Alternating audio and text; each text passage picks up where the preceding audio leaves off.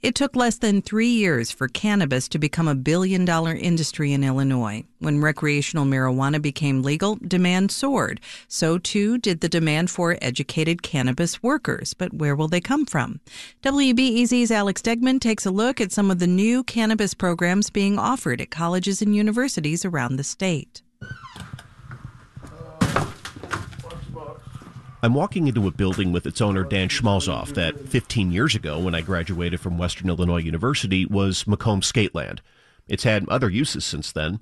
He's tried making it a music venue, an upscale dining concept, but the budget impasse during the Bruce Rauner years was particularly hard on Western and Macomb, so Schmalzoff had to close. He says he wants this space to now be a booming cannabis business.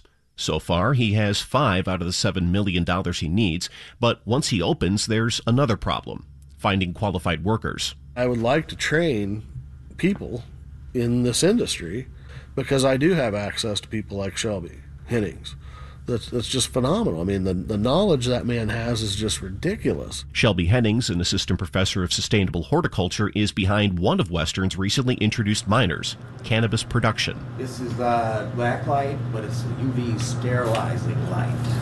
And it's way stronger than any party black light you might ever This is the track you'd take if you want to be a grower people have a lot of class choices, like Horticulture 357 cannabis production, but you can also choose from others like hydroponic plant production and crop biotechnology.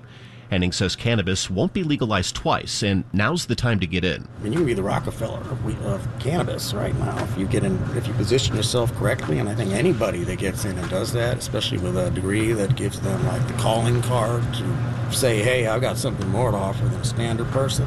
That's what this this uh, program gives them. Cannabis production is run through Western's agriculture department, but a separate minor, cannabis and culture, is run through the College of Arts and Sciences. That track is not focused on growing. Instead, it offers core courses like the anthropological study of cannabis and another called From Magic Mushrooms to Big Pharma. They're also planning a study abroad trip to Amsterdam.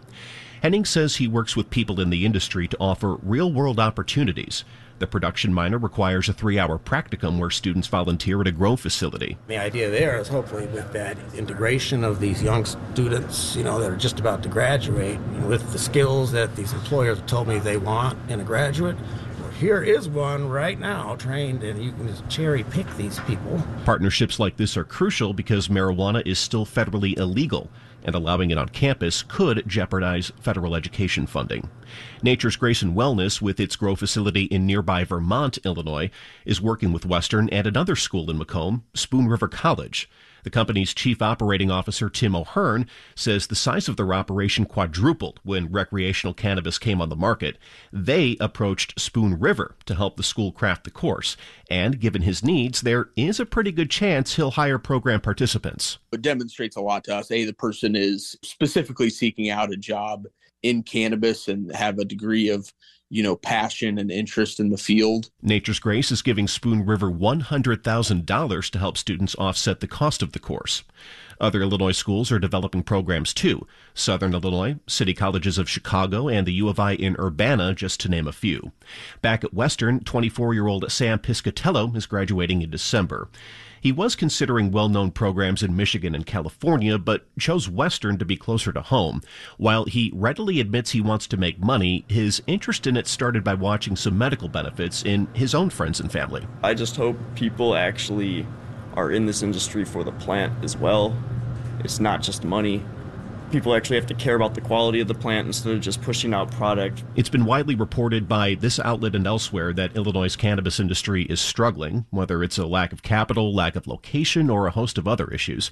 But craft grower Dan Schmalzoff hopes a continued emphasis on cannabis education will at least help ease the labor shortage. Everybody and their dog smokes weed anymore in a college. They don't go to the bar. They don't drink beer like they used to. They smoke weed or, or grow in their closet or whatever it may be. But there's an interest level. Still, even with that high interest level, there's a lot that needs to be done to develop an industry that works for everyone. Alex Degman, WBEZ News.